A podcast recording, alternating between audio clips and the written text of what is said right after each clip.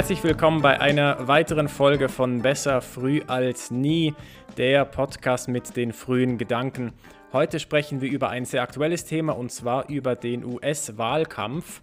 Äh, heute ist der neunundzwanzigste Oktober, in wenigen Tagen wird abgestimmt, entweder Trump oder Biden wird's.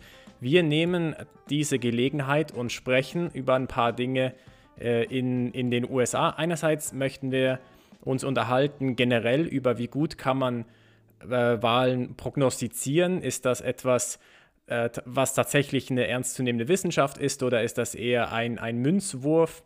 Und da möchten wir auch noch ein bisschen darüber sprechen, inwiefern überhaupt diese Wahlen relevant sind für uns und warum hat diese Wahl in den U S A typischerweise so eine große ähm, Medienresonanz.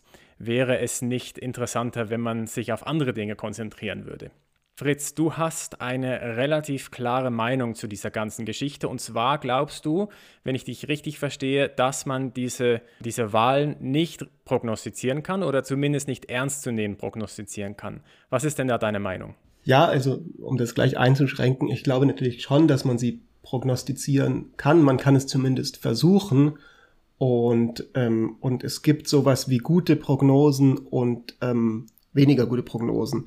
Was ich aber, wo ich, wo, was mir wichtig ist, ist, dass man sich auf diese Prognosen sozusagen nicht so sehr verlässt, dass man sein Wohlbefinden davon abhängig macht. So, das klingt jetzt ein bisschen absurd, das so zu sagen, aber gerade bei Donald Trump ist das was, was mir auffällt, was ich in meinem Bekanntenkreis viel gesehen habe, damals bei der Wahl zweitausendsechzehn, dann in der gesamten Zeit seit der Wahl und jetzt wieder, dass es viele Leute gibt, die sagen, Trump wird auf jeden Fall abgewählt, so, und, und sich da richtig drauf freuen und darauf verlassen. Und es ist halt nicht so, dass er auf jeden Fall abgewählt wird. So, es gibt ganz unterschiedliche Prognosen und es gibt eben auch viele Möglichkeiten, wie die aktuellen Prognosen, die Bidens Sieg vorhersagen, falsch liegen könnten. Und darüber wollen wir heute ein bisschen reden, insbesondere weil eben, ja, die Wahl direkt vor der Tür steht und wir hoffentlich diesen Podcast veröffentlichen, äh, so bald wie möglich, also noch vor der Wahl am kommenden Dienstag. Um dann, wenn jetzt Trump wiedergewählt wird, können wir sagen, ha, wir haben es doch gleich gesagt. Das ist, man, man, ja, man muss einfach immer nur äh, das, das Gleiche behaupten jedes Jahr und äh, irgendwann liegt man einfach richtig und dann muss man das veröffentlichen. Du sagst, diese Prognosen sollten nicht das Wohlbefinden äh, beeinflussen oder man sollte nicht zu ernst nehmen. Beeinflusst es denn bei dir dein, dein Wohlbefinden? Wie nimmst du die, diese, diese Wahlseason jetzt wahr oder die Prognosen, die jetzt gemacht werden? Ja, ich persönlich bin da ein bisschen, ähm, ich habe mich da so ein bisschen irgendwann einfach ausgeklinkt aus dieser ganzen, aus dieser ganzen Trump-Geschichte, die jetzt passiert ist in den U S A. Ähm, ich denke, es, es gibt insgesamt ein mega groß, eine mega große Faszination generell mit den U S A, insbesondere mit der politischen Entwicklung und noch viel mehr, seit es so einen verrückten, so eine verrückte Figur wie Trump gibt, äh, hierzulande. Und ich hatte die auch am Anfang, insbesondere damals im Wahlkampf zweitausendsechzehn und auch, auch in der Vergangenheit, auch schon davor, damals unter Obama und so weiter. Ähm, ich habe einfach gemerkt, dass bei Trump dann einfach so viel los war die ganze Zeit. So, das, das war einfach nicht nachhaltig, sich damit dann, also da irgendwie immer up to date sein zu wollen oder versuch, zu versuchen, so ich will jetzt dann irgendwie, mein Wissen der U S A wird jetzt besser dadurch, dass ich jeden Tag ja den, den neuesten Outrage lese, so der gerade passiert. Ich würde, das würde ich auch total unterstützen. Bei mir selber, ich habe auf Twitter die, die Schlagwörter Biden und Trump blockiert. Man kann ja auf, also das wissen nicht viele, aber man kann auf Twitter tatsächlich Wörter blockieren. Das empfehle ich allen Leuten. Gerade in dieser Situation, ich habe das gemacht und seitdem auf Twitter, logischerweise, kriege ich halt überhaupt nichts mit von den, von den Wahlen in den U S A. Und ich finde das enorm angenehm. So, ich habe auch gemerkt, dass, also ich habe das gemacht, als, als Trump ähm, sich mit Corona infiziert hat und mein kompletter, mein kompletter Feed halt einfach nur voll war mit dem. So, die Hälfte der Leute wünschen dann dem den Tod, die anderen würden ihm gern den Tod wünschen, aber möchten trotzdem politisch korrekt sein und alle spekulieren irgendwie und jede ähm, Information, die irgendwie rausgekommen ist, wurde sofort interpretiert und auf bis ins Detail runterdiskutiert und das hat mich enorm gestört und ich habe das dann blockiert. Mich persönlich hat das jetzt nicht, das hat nicht auf mein Wohlbefinden eingeschlagen, Ich hatte aber das Gefühl, dass man damit nicht wirklich was lernt, wenn man, wenn man die ganze ja, Zeit genau. so äh, up-to-date ist. Da, da kommt ja keine Information jetzt irgendwie rüber, die irgendwie relevant wäre. So. Du sagst was ganz Richtiges, das ist was, was einem letztlich meines Erachtens einfach nicht so viel Erkenntnisgewinn liefert. Und eine der Sachen, die ich mir vorgenommen habe für unseren Podcast als wiederkehrendes Thema, und da ist jetzt diese Trump-Wahl ein, ein sehr guter eine sehr gute Case-Study dafür, ist darüber mit dir zu reden, wie man wirklich sinnvolle Meinungen sich bilden kann zu Current Events. Ja? Also zum einen, ob man das überhaupt muss, ob das überhaupt einen Mehrwert hat, äh, und zum zweiten, wie man da vorgehen kann und was für, was für Pitfalls es gibt, also was für Arten, wie das schiefgehen kann. Also wie man dann sich eine Meinung bildet und der Meinung ist, das ist jetzt eine korrekte Einschätzung der Realität, und auf einmal, ja, wacht man auf und stellt fest, irgendwie sind die Dinge ganz anders gelaufen, als ich das jetzt vermutet habe. Und das will man natürlich eigentlich vermeiden.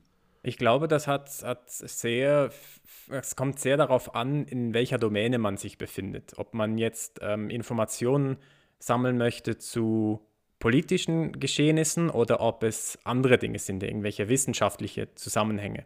Ja, absolut. Also ich, ich, ich, die Position, die ich jetzt hier wiedergeben würde, wäre so der durchschnittliche Mensch, der versucht, sich über das aktuelle Tagesgeschehen zu informieren, indem er Medien konsumiert. Also jetzt nicht der Wissenschaftler, der sich mit einer bestimmten Fragestellung auseinandersetzt und dort versucht, eine Analyse zu machen, sondern einfach jemand, der sagt, hm, mich interessiert es, was es, was so passiert in der Welt, und ich sehe jetzt, dass es da diesen amerikanischen Präsidenten gibt, der mich irgendwie Irgendwie affiziert mich das, und ich möchte mir dazu jetzt eine Meinung bilden. Also d- davon rede ich jetzt. Was wäre denn deine Empfehlung? Wie würdest du das machen? Das ist eine gute Frage, weil was bei mir so, ich habe mich jetzt wirklich schon lange versucht, dazu einfach besser zu werden in diesen Dingen, ja, und das zu reduzieren, falsche Einschätzungen zu haben und falsche Urteile zu haben. Was, was meinst du, was meinst du damit? Wie weißt du, wenn eine Einschätzung falsch ist oder ein Urteil falsch ist? Also ein g- konkretes Beispiel wäre jetzt, dass ich vor der Wahl von Trump damals felsenfest überzeugt war, der wird nie im Leben U S-Präsident so. Es ist impossible so. Es ist unmöglich einfach so. Ich, ich habe die ganze Zeit schon während den Primaries, fand ich das damals komplett absurd, dass es diesen Typen überhaupt gibt. Und dass es Menschen gibt, die den nicht einfach als komplette Witzfigur empfinden. Und dann wurde der auf einmal Kandidat. Und dann war es aber so, dass ich mir dachte, naja, okay, vielleicht ist er Kandidat geworden, weil es ein paar verrückte Fringe-Leute irgendwie in der Republikanischen Partei gibt, aber nie im Leben gewinnt er die General Election. Und die ganzen Polls haben das ja auch gesagt, ne? Die ganzen, die ganzen Umfragen damals haben ja auf den ersten Blick, sag ich mal, neunzig Prozent der Umfragen haben vorhergesagt, Hillary Clinton wird Präsidentin. Naja, und dann war der Morgen der Wahl und ich bin aufgewacht zwanzig sechzehn und Trump war Präsident. Und das war so der Moment, wo ich gemerkt habe, so okay, irgendwas habe ich hier total übersehen in meiner Einschätzung. Als privater Bürger, so als interessierter Bürger einfach. Und ähm, bei mir hat das erstmal dazu geführt, dass ich einfach komplett weggegangen bin davon, irgendwelche Einschätzungen für die Zukunft zu machen und erstmal einfach nur noch beobachtet habe. Und äh, das ist ja so ein bisschen auch das Thema heute, dass wir generell über also Einschätzungen für jetzt die kommende Wahl zum Beispiel reden. Was glaubst du denn jetzt gerade bei der Wahl zwanzig sechzehn? Woran hat das gelegen, dass, dass du oder wir alle komplett daneben gelegen haben? Also ich denke, es gibt da verschiedene Gründe. Auf der einen Ebene ist es so, dass das Biotop an Meinungen, die man so hört, als jemand in unserem Milieu, sage ich mal, also so irgendwie vielleicht mehr oder weniger akademischer Werdegang, versucht, sich zu informieren, ja, also ist schon gebiased dadurch, dass man ein Mensch ist, der sich überhaupt interessiert für, für Nachrichten. Das macht ja auch nicht jeder Mensch, so, der dann am Ende trotzdem wählen geht und liest dann halt, ja, irgendwie, was weiß ich, so die typischen großen deutschen Tageszeitungen beispielsweise. Und da ist man dann sehr voreingenommen einfach, ja, und weil das, das eine andere Brille auf die Realität ist, so, und ich Und ich denke, das ist was, was nicht nur hierzulande ist, sondern in den U S A hat es die Leute ja genauso überrascht. Also, ja, die ganzen Coastal Elites, die wurden ja genauso kalt erwischt von der Wahl, wie jetzt die europäischen Beobachter. Aber das ist ja ein Punkt, der trifft überall zu, bei jeder Wahl und immer. Dass man voreingenommen ist, dass man die Medien, kommu- äh, die Medien konsumiert, die eine bestimmte Meinung haben, das ist ja nichts, nichts Überraschendes. zweitausendsechzehn, wenn ich dich richtig verstehe, war es aber schon nochmal ein anderer Punkt. Was war denn, was war denn zweitausendsechzehn anders als, als generell? Das muss ja mehr damit zu tun äh, haben, als, als dass man einfach eine, eine, eine vorgefertigte Meinung hatte. Vielleicht kann ich da ja ähm, kurz einhaken ähm, und, und, und was zu sagen generell, was, was ich das Gefühl hatte bei, bei der Wahl zweitausendsechzehn war, dass die Befragungsinstitute komplett versagt haben. Nicht aber unbedingt, weil die grundsätzlich einen Fehler gemacht hätten oder weil sie was anderes gemacht hätten als sonst, sondern weil die befragten Personen falsche Informationen ausgesagt haben. So, ich hatte den Eindruck, dass man sich geschämt hat, zuzugeben, dass man Trump tatsächlich wählen würde. Und dadurch halt das, das Ergebnis komplett verzerrt war. Das einerseits und andererseits, weil, halt, weil es halt wirklich nirgends irgendwo jemanden gegeben hatte zweitausendsechzehn, der ernsthaft dafür argumentiert hat, dass Trump gewählt werden könnte. Und dann muss man sich natürlich als, als Meinungsforschungsinstitut gegen den Mainstream auflehnen. So, man, man muss eine Meinung vertreten, die sonst überhaupt niemand vertritt. Und das hat mich zweitausendsechzehn auch total überrascht und überrumpelt, dass der gewählt wurde, obwohl halt echt alle Meinungsforschungsinstitute so das Gleiche gesagt haben. Was mich nicht so überrascht hat, ist, dass, wenn, wenn man sich die Prognosen angeschaut hat, und das ist ja nochmal was anderes als die, als die Meinungsforschungen, wenn man sich die Prognosen angeschaut hat, dann waren, glaube ich, so die Prozentsätze irgendwie sowas mit sechzig vierzig oder siebzig dreißig oder sowas. Und in so einer Situation kann es natürlich durchaus sein, dass dann halt die Person gewählt wird, die nur die dreißig Prozent hat. So. Das ist dann ne, siebzig Prozent ähm, Hillary Clinton, bedeutet halt dreißig Prozent Donald Trump. So, das hat mich weniger überrascht, aber grundsätzlich, was mich überrascht hat, war, dass bei den Meinungsforschungsinstituten, dass da halt so ein komplett falsches Bild rausgekommen ist. Das fand ich, das fand ich zweitausendsechzehn anders als, als in anderen Abstimmungen. Also zum einen, das stimmt. Natürlich ähm, lag das an den Meinungsforschungsinstituten teilweise. Aber es gab schon, und das ist jetzt eine sehr subjektive äh, Erzählung von mir, in meinem Umfeld, aber auch, so wie ich das in Erinnerung habe, in den Kommentaren, in den Meinungspieces, in den Zeitungen, eine, eine, eine sehr klare Überzeugung, so, so fast so wie eine Erleichterung, so okay, morgen ist die Wahl und dann, dann hat dieser Spuk endlich ein Ende, so. Dann, dann können wir endlich wieder normal weitermachen, so.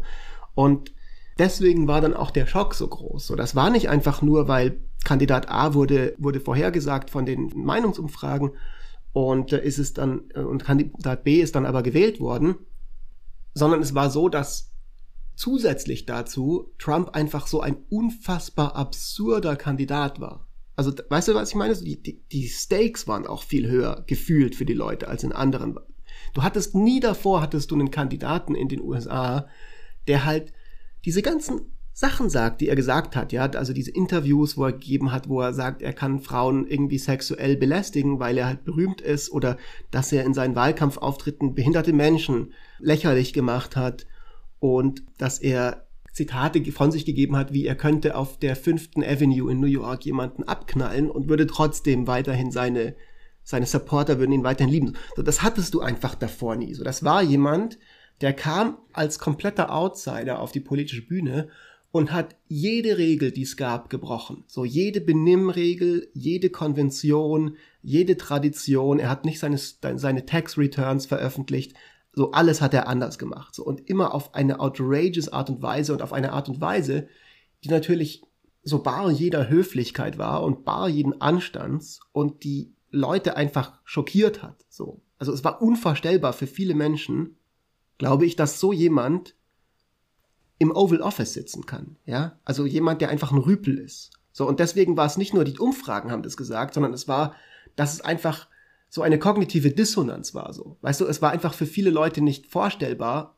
Und ganz ehrlich, bis heute finde ich es immer noch eine absurde Vorstellung, sobald man einmal nur zehn Minuten Zeit sich nimmt, sich darüber, das mal so auf der Zunge zergehen zu lassen, dass du, dass der mächtigste Mensch der Erde, ja, mit, mit Zugang zu den Codes für den nuklearen Holocaust, ein Typ ist, der einfach auf Twitter morgens um fünf Uhr in, in nur Großbuchstaben mit so random Wörtern sind dann irgendwie so in Anführungszeichen, was grammatisch und einfach überhaupt keinen Sinn macht, so das einfach so raustweetet, dann diese ganzen seltsamen Gesten hat und so. Also das ist einfach, das passt einfach nicht zu diesem Bild von einem würdevollen Politiker, mit dem viele Menschen halt ihr Leben lang aufgewachsen sind. Und deswegen war das was, was noch, was noch unvorstellbarer war, als es dann tatsächlich passiert ist, bis es dann tatsächlich passiert ist. Das war schon echt verrückt. Ich erinnere mich noch gut, da, da kam halt in diesen regelmäßigen Abständen irgendein Skandal, wie du hast es gerade besprochen, das mit dem Frauen anfassen oder mit dem Leute erschießen auf der, auf der Straße. Und jedes Mal hatte man das Gefühl, so das war's, jetzt, jetzt ist er erledigt, aber der kam halt immer wieder zurück und am Ende wurde der gewählt. Das war schon, das war schon ein, ein, eine Achterbahnfahrt der Gefühle. Und das ist genau der Punkt. So, das ist genau das, warum ich heute dieses Thema besprechen wollte, weil was dann passiert ist nach der Wahl, war, dass viele Leute, viele Medien, beispielsweise Spiegel Online, was da passiert ist, ist, dass während der, dem Wahlkampf die ganze Zeit das Neueste vermeldet wurde. Und immer hieß es, so, damit ist jetzt mehr oder weniger der Wahlkampf für Trump gelaufen. Damit hat er sich jetzt total selber in den Fuß geschossen, dass dieses Tape ja mit dem Grab Her by the Pussy irgendwie rausgekommen ist. So, und die Polls haben sie auch immer geza- geza- gesagt und so weiter. Und dann wurde er doch gewählt. Und was ist dann passiert? Ja, dann gab's alle paar Wochen oder alle paar Monate irgendeine neue Entwicklung, ja, wo dann von irgendeinem Spiegel-Korrespondenten ein neuer Artikel kam, so, oh, jetzt kommt aber diese irgendwie, diese Russia-Investigation, so, jetzt wird's aber wirklich eng für Trump, so, und seine letzten Verbündeten verlassen ihn, so, und jetzt hat er sozusagen den Mark Kelly entlassen oder den General Mattis entlassen, so, und, und jetzt wird's aber wirklich eng für Trump, so, und dann ging das eigentlich vier Jahre lang so weiter, so, wirklich, du konntest deine Uhr danach stellen, so, alle zwei Monate kommt irgendwie auf Spiegel Online eine Überschrift, es wird eng für Trump, so, und es ist halt nie eng für ihn geworden, so. Naja, vielleicht war, vielleicht war es ja schon eng für ihn. Ich meine, das, das Ding ist halt, am Ende wurde er tatsächlich gewählt. So. Und, und, und erst dadurch, dass er halt gewählt wurde, war das halt irgendwie so, hatte man das überhaupt in Frage gestellt? Was, was ist da passiert? Warum gab es diese ganzen Meldungen, die, die sich alle dafür ausgesprochen haben, dass er halt nicht gewählt wird? Und es wird aber gewählt. Wenn er gewählt worden wäre, wäre das halt nie passiert.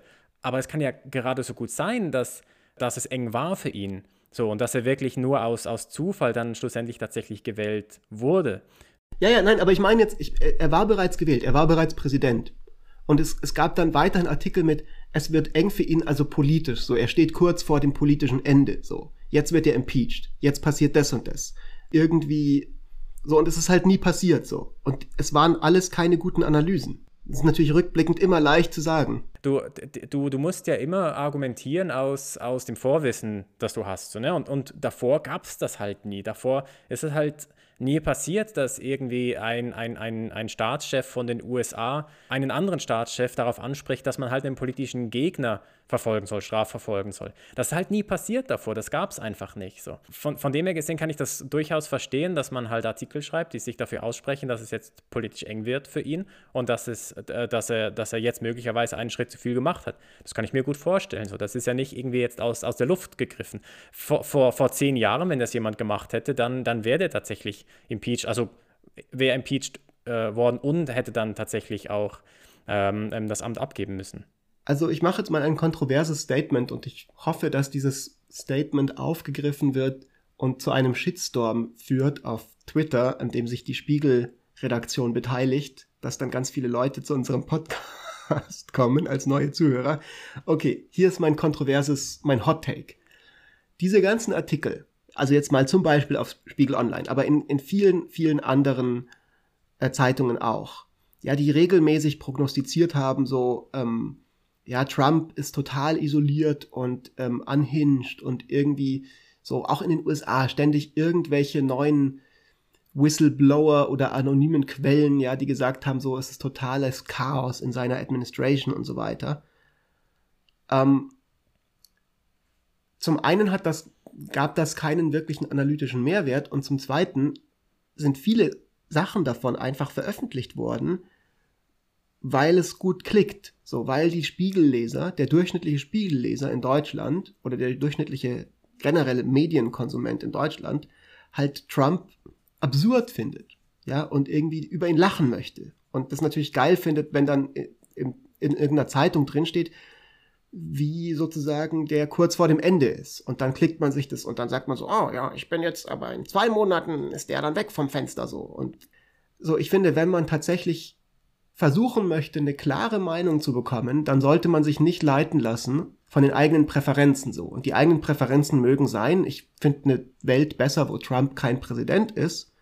Und ich unterstelle einfach manchen Editorials, die ich auch jetzt gerade lese in Bezug auf die neue Wahl, dass sie sich auch vier Jahre später immer noch leiten lassen von diesem Wunsch und dann einfach prognostizieren, der wird jetzt abgewählt, weil die Polls sind vielleicht, natürlich sind die Umfragen auch besser geworden, also die Technik.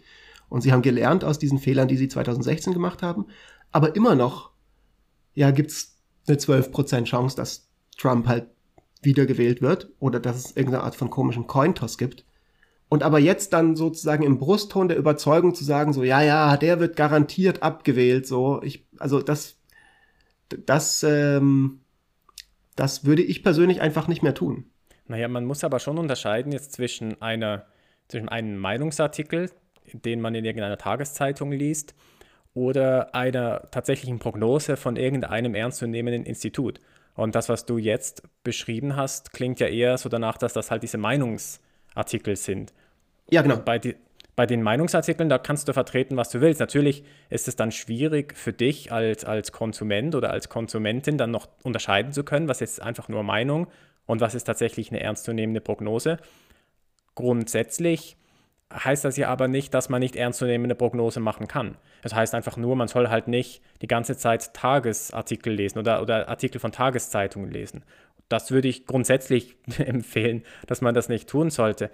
Ich habe gleichzeitig aber schon das Gefühl, man, man kann ernstzunehmende Prognosen machen. Die sind einfach nicht im Spiegel Online. Und das würde, und ich glaube, das würde, und das würde Spiegel Online auch nicht behaupten. Die wissen ja selber, dass sie keine ernstzunehmenden Prognosen machen können. Die wissen ja selber, was sie können und was sie nicht können. Nein, aber die berichten ja trotzdem, na Moment, aber die berichten ja trotzdem auch ähm, Umfrageergebnisse von äh, irgendwelchen Polls oder whatever so. Also worauf sie sich dann, was sie dann als Argument benutzen in ihren Analysen als Medienschaffende. Ja, aber da, wenn du halt weißt, dass die einen, einen Bias haben, und natürlich haben die das, und was du vorhin gemeint hast mit, dass, dass die halt das schreiben, was Klicks gibt, ja, das, das ist so. Und das, genau. das, wissen, das wissen wir ja auch als, als Konsument und Konsumentin und können das entsprechend ähm, ausnutzen, um halt die, die Medien zu konsumieren, die, die das halt nicht machen. Und das sind vermutlich die Forschungsinstitute und, und, und sonst gar nichts. So. Das, das, da muss, aber ich, grundsätzlich gebe ich dir ja schon, schon recht. Grundsätzlich ist es ja tatsächlich schon so, dass viel von dem geleitet ist, von, von Wishful Thinking und dass man sich das halt wünscht, dass, dass der jetzt abgewählt wird und vielleicht kommt es auch gar nicht so. Das bedeutet aber halt überhaupt nicht, dass man keine gute Prognosen machen kann. Also ich denke, was, was der Hintergrund ist von unserem heutigen, von unserer heutigen Folge, warum wir darüber reden, wir entwickeln uns ja gerade in die Richtung, äh, eine Art populärwissenschaftlicher Podcast zu werden. So. Also so ein bisschen so das zu kommunizieren, was für dich vielleicht völlig klar ist als, äh, als, als angehender Ökonom, ja, am I F O-Institut, aber für viele Leute eben nicht. So, ich denke, dass dass der normale Anspruch, den zumindest ja viele Menschen von früher noch irgendwie mitgegeben bekommen haben, ist, dass man seriösen, in Anführungszeichen, Medien darauf vertrauen kann, dass die einem ein ausgewogenes, deskriptives Bild der Realität auch vermitteln. So, also das ist ja auch zumindest nach wie vor der Anspruch, den jetzt die Süddeutsche oder die Taz oder wer auch immer irgendwo hat, so. Die haben sicherlich einen Meinungsabschnitt, aber die haben auch was, dass sie sagen, wir wollen hier eine, ein, ein akkurates Bild den Leuten vermitteln. Und, ähm, und ich denke, dass es, dass es, ähm, also was, was ich oft merke, ist, dass es halt entweder die Gläubigkeit daran gibt oder dann aber das andere Extrem, dass man sagt, das ist ja sowieso alles nur irgendwie, sozusagen Lügenpresse oder sowas in den Medien. Aber Aber diese, dieses Zwischending, das sehe ich nicht so häufig. Und das, das ist was, was ich, was ich finde, wo man, wo man an der U S-Wahl sehr gut sehen kann, als gutes Beispiel. Ja, dass da eben das genau, dass man rückblickend sehen kann, da ist ein Bild transportiert worden, was vorgegeben hat, deskriptiv zu sein. Zumindest ist das meine subjektive Wahrnehmung. Und ist dann aber nicht wahr. Ja, da gebe ich dir auf, auf alle Fälle recht. Da, das sehe ich, sehe, sehe ich auch so. Was sich für mich dann, oder die Frage, die sich mir dann stellt, ist, wa- warum ist das überhaupt relevant, dass wir diese Prognosen haben? Einerseits generell diese Prognosen und im spezifischen Fall die Prognosen in den U S A. Ich habe den Eindruck, dass wir absolut gut damit zurechtkommen würden, wenn wir diese Prognosen nicht hätten. Die braucht ja im Prinzip eigentlich der, der normale Bürger oder die normale Bürgerin braucht die ja nicht. So, das ist ähm, Entertainment, das ist ganz lustig und ich, ich meine, ich, ich verfolge das schon auch mit, einfach weil es mich interessiert, weil ich, weil ich wissen möchte, was, was gerade so, so abgeht in der Welt und was, was, die, was die aktuelle ähm, Meinung ist zu, zu, zu den Kandidaten und Kandidatinnen. Aber im Prinzip kann man ja grundsätzlich darauf verzichten. Ja. Und was du jetzt, was du jetzt beschreibst, ist, du, ähm, du siehst ein Problem in der Berichterstattung. Und da gehe ich absolut äh, mit dir, mit dir ein, da, da, da stimme ich dir absolut zu. Es ist aber halt zu einem Thema, was jetzt nicht so eine große Relevanz hat. Es geht nicht darum, dass man irgendwie rausfindet, okay, was sind die tatsächlichen Fallzahlen von Covid neunzehn? Und dass da dann irgendwie alle Leute äh, eine Falschinformation veröffentlichen, was tatsächlich dann auch eine Relevanz hat für das eigene Leben und die eigene Gesundheit. Wenn man das Gefühl hat, alles ist gut und in Tat und Wahrheit ist aber halt überhaupt nichts gut und die Infektionszahlen sind riesig, dann hat es echte Konsequenzen. Aber bei den, bei den Prognosen, das ist doch völlig, völlig irrelevant. Also ich denke, da gibt es zwei Sachen, die man dazu sagen muss. Auf der einen Seite, klar, wenn jetzt von diesen, über diese Prognosen in den Medien berichtet wird, auf gewisse Art und Weise ist das einfach Entertainment. Ja, also das ist einfach, ich konsumiere das als Leser und und es unterhält mich irgendwie so. Ne? Aber äh, zum einen ähm, haben sich auf dieselben Prognosen zweitausendsechzehn, die damals alle so falsch lagen, ja genauso auch die die Strategen aus der aus Hillarys Wahlkampfteam verlassen. Ne? Also die tatsächlich dann ja, möglicherweise nicht richtig, nicht genug Wahlkampf in bestimmten Gegenden gemacht haben, weil sie sich zu sehr darauf verlassen haben, dass sie, dass die eh safe sind, ja, irgendwelche Blue States, die dann geflippt sind zu Trump. Und da hatte das dann einen, einen konkreten Effekt so. Das ist aber natürlich was anderes als die Medienkritik, die wir gerade gemacht haben, sondern das ist eher so eine, so ein Case, wo eben diese, wo diese Prognosen falsch lagen und das dann einen spürbaren Effekt hatte. Und das zweite ist natürlich auch, dass wenn jetzt wir über also jetzt nicht auch nochmal nach wie vor nicht über Medienkritik reden, sondern über Umfragen, die dann ein falsches Bild wiedergeben, das insofern auch relevant ist, weil es ja nicht nur um Wahlen geht bei sowas, sondern auch um, um Stimmungsbilder in der Bevölkerung, zum Beispiel in Deutschland, wo dann Policy gemacht wird. Ja, weil dann die Politik der Meinung ist, das und das ist jetzt eine relevante, ein relevantes Policyfeld oder das ist irgendeine Meinung, die vorherrscht und die, die adapten wir jetzt und da gehen wir dann hinterher so. Also weißt du, was ich meine? Dass da dann einfach bestimmte Phantomprobleme auftauchen, die de facto gar nicht groß sind. Also zum Beispiel, sagen wir mal, dass dann in irgendeinem Mediendiskurs, weil besonders laute Stimmen flüchtlingskritisch sind, da werden dann Umfragen gemacht dazu und diese Umfragen ja, geben dann ein, ein verzerrtes Bild davon wieder, wie kritisch tatsächlich jetzt die deutsche Bevölkerung gegenüber der Aufnahme von, von Asylanten ist. Ja, da, das, da stimme ich jetzt zu. Ich meine, das ist ja auch, das ist ja aber auch ein anderer Punkt. Das, da geht es ja dann nicht um, um, um Wahlen in, in einem anderen Land, sondern da geht es dann um etwas, was, wie gesagt, wiederum Relevanz hat, so wie bei, bei Covid neunzehn ja auch. Und da, und da, ich, da, da stimme ich dir ja absolut zu. Und zu dem, zu dem ersten Punkt, den du gemacht hast mit dem Team von Hillary Clinton, die sind halt selber verantwortlich für für diese Dinge. So die, die dürfen sich halt nicht auf die, auf die äh, Zeitungslandschaft verlassen. So, die haben ihr eigenes ähm, Team, das genau dafür da ist, dass sie halt eine, eine Analyse erstellen können, die eben nicht gebiased ist. Und natürlich sind sie gebiased. Natürlich nehmen sie, nehmen sie das halt auch in einem bestimmten Umfeld wahr, in, in einem bestimmten Medienumfeld, aber grundsätzlich sollten die schon eigentlich die Fähigkeiten haben und die Ressourcen haben, um sich ein besseres Bild zu machen. Und, und bei, den, bei den anderen Dingen, das sind halt eben nicht Wahlen so. Bei allem anderen stimme ich dir absolut zu, das ist durchaus kritisch. Ich glaube, das ist generell dann eine, eine Kritik an der Medienlandschaft per se. Aber jetzt gerade bei dem Punkt, so what? Dann liegen wir halt daneben. So, das ist, das, und, und, und es kommt halt noch dazu, es ist halt, es ist halt echt auch nicht mal unser Land. So, ich finde ich find das grundsätzlich halt irgendwie einfach mega weird, dass alle Tageszeitungen sind voll mit einer Wahl von einem Präsidenten im Ausland. der für uns sicher eine Relevanz hat, aber andere Wahlen haben für Deutschland eine viel größere Relevanz. Frankreich zum Beispiel oder, oder Italien. So, das ist für, für die, direkte, direkten, die direkten Konsequenzen für Deutschland sind vermutlich viel größer, äh, ob jetzt irgendwie eine, eine eine Rechtsaußenpartei gewählt wird in Italien oder in Frankreich als in den U S A. Einerseits, andererseits, also da würde ich jetzt das differenziert sehen. Auf der einen Seite stimme ich dir natürlich zu, und das hatten wir auch vor der Aufzeichnung der heutigen Folge schon kurz angesprochen, dass das eigentlich ganz lustig ist, diese Faszination, die wir hierzulande mit den U S A haben, und auch nicht so ganz klar ist, woher die eigentlich kommt. In gewisser Hinsicht denke ich, dass es auf jeden Fall eine Relevanz hat, ja, weil eben was die U S A für eine Klimapolitik machen beispielsweise, oder ob die jetzt aus irgendwelchen Free Trade Agreements und Handelsabkommen aussteigen, hat schon eine mega Relevanz. Ja, vielleicht jetzt nicht höher als, als, ähm, als ob jetzt Frankreich aus der E U rausgeht, wenn jetzt irgendwie Le Pen gewählt worden wäre oder so. Aber es hat trotzdem eine Relevanz. Die Intensität der, der, der Berichterstattung kommt sicherlich auch einfach daher, dass die U S A einfach ein super faszinierendes Land sind, so dass irgendwie, ja, auch, also seit dem Ende des Zweiten Weltkriegs einfach eine kulturelle, eine unglaubliche kulturelle Soft Power aufgebaut hat, so. Und dass das deswegen, und es ist einfach auch entertaining, also es macht einfach Spaß. Ich glaube, ich habe auch den Eindruck, dass es, dass es hauptsächlich einfach Entertainment ist. Grundsätzlich aber nichts, nichts, nichts mehr halt dahinter steckt. Natürlich, wie gesagt, es ist wichtig, so was passiert in dem Land und wer Präsident ist. Aber nicht in dem Verhältnis, wie wichtig Frankreich oder Italien wäre.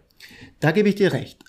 Ähm, der Grund, warum ich das jetzt einfach, warum das für mich was ist, wo ich wirklich viel drüber nachdenke und überhaupt noch nicht an irgendeinem Punkt bin, eine Meinung dazu zu haben oder weitergekommen zu sein, deswegen haben wir auch diesen Podcast, dass das endlich mal passiert, ist, dass ich mir denke, okay, wenn sogar ja, fucking Hillary Clinton selber einfach sowas von kalt erwischt war, wurde von diesem Wahlergebnis damals zwanzig sechzehn, und die ja wirklich alle Ressourcen eigentlich hat, möchte man meinen, in ihrer Campaign, ja, um, um wirklich ein gutes Bild zu bekommen und nicht überrascht zu werden, lag das dann nur daran, dass ein paar Polster irgendwie das falsch gemacht haben, oder lag es auch daran, dass sie einfach, ja, dass, dass überall einfach alle unterschätzt haben, was für ein Appeal dieser absurde Trump doch hatte, ja, diese absurde Figur. Und was können wir daraus lernen, falls zweiteres der Fall war, dass das unterschätzt wurde, dass wir auf einmal feststellen, jemand, der ähm, so absurd aussieht, ja, wie so ein Clown, also wirklich wie so ein, ja, wie so ein verrückter Zirkusdirektor einfach, so ein, so ein Impresario, hat diesen Appeal. So, und klar, es sind die U S A, es ist nicht Europa, aber möglicherweise können wir trotzdem irgendwas draus lernen.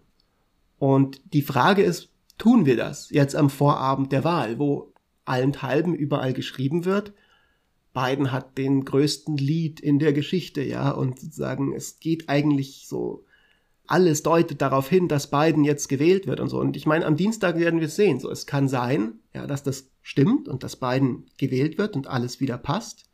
Es kann aber auch sein, dass was ganz anderes passiert. Aber was soll denn, soll denn nur, weil, weil man jetzt komplett daneben gelegen hat zwanzig sechzehn, soll man aufgrund dessen plötzlich ganz anders entscheiden dieses Mal. Obwohl man die gleiche Information hat. Wie, wiederum, zwanzig zwanzig hat, hat, zeigen die ganzen Polls so, okay, relativ deutlich wird Joe Biden gewählt. Und, und im Hinterkopf hat man ja, okay, zwanzig sechzehn lagen wir halt auch daneben. Ist das ausreichend, um dann plötzlich zu sagen, ja, okay, die Polls, die sagen zwar, Biden gewinnt, aber weil wir zwanzig sechzehn falsch lagen, entscheiden wir jetzt, okay, Trump wird wahrscheinlich gewinnen. Nein, aber das sage ich ja auch nicht. Ich sage ja nicht, dass er wahrscheinlich gewinnen wird, sondern was ich sage, ist, dass man einfach es sich nicht leicht machen sollte und sagen sollte, jetzt, jetzt ist der Spuk aber bald vorbei.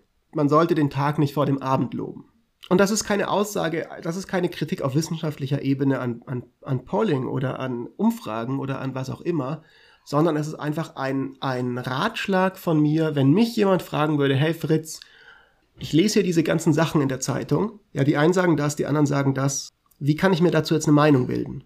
Und falls jemand zu mir kommen würde und mich das fragen würde, würde ich sagen, sei mega vorsichtig, bevor du dir eine Meinung bildest und damit rumgehst und sagst so, ha, ich habe jetzt aber sozusagen zehn verschiedene Artikel gelesen und so und so viel Poll-Ergebnisse gesehen und überhaupt mit Corona, ja, die ganzen Amerikaner, die, die werden jetzt Trump abstrafen dafür, dass er das Corona-Management äh, so ver- verballert hat, ist ja völlig klar und so.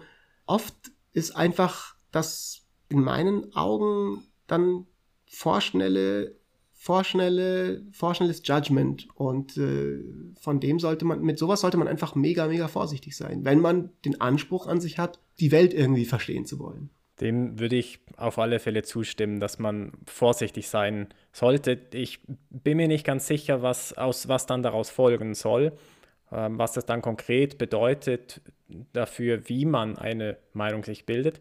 Aber zumindest in dieser, in dieser Hinsicht werden wir bald mehr wissen. Die Wahlen sind ja schon ein paar Tagen und vielleicht stellt sich heraus, dass das alles gar nicht so schlimm war und er tatsächlich relativ deutlich abgewählt wird.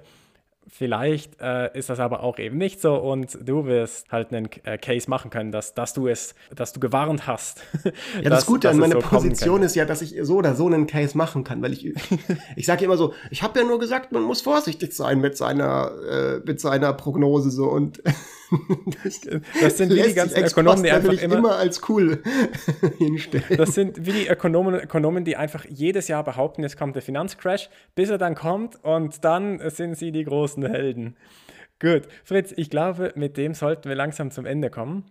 Die Leute sollen uns wieder folgen auf Twitter, so wie jede Woche sagen wir das, und uns Feedback geben. Sie finden dich unter at mark Stöckli. Geschrieben Stoekli. Ohne Unterstrich, wahr? Nur at Mark Stoekli. Ah, ups, ups. Und wie finden Sie mich? Weißt du es auswendig? At Fritz ohne Unterstrich Espenlaub. Fritz Unterstrich Espenlaub. Okay, Mark, bis nächste Woche. Bis dann, ciao Fritz. Ciao.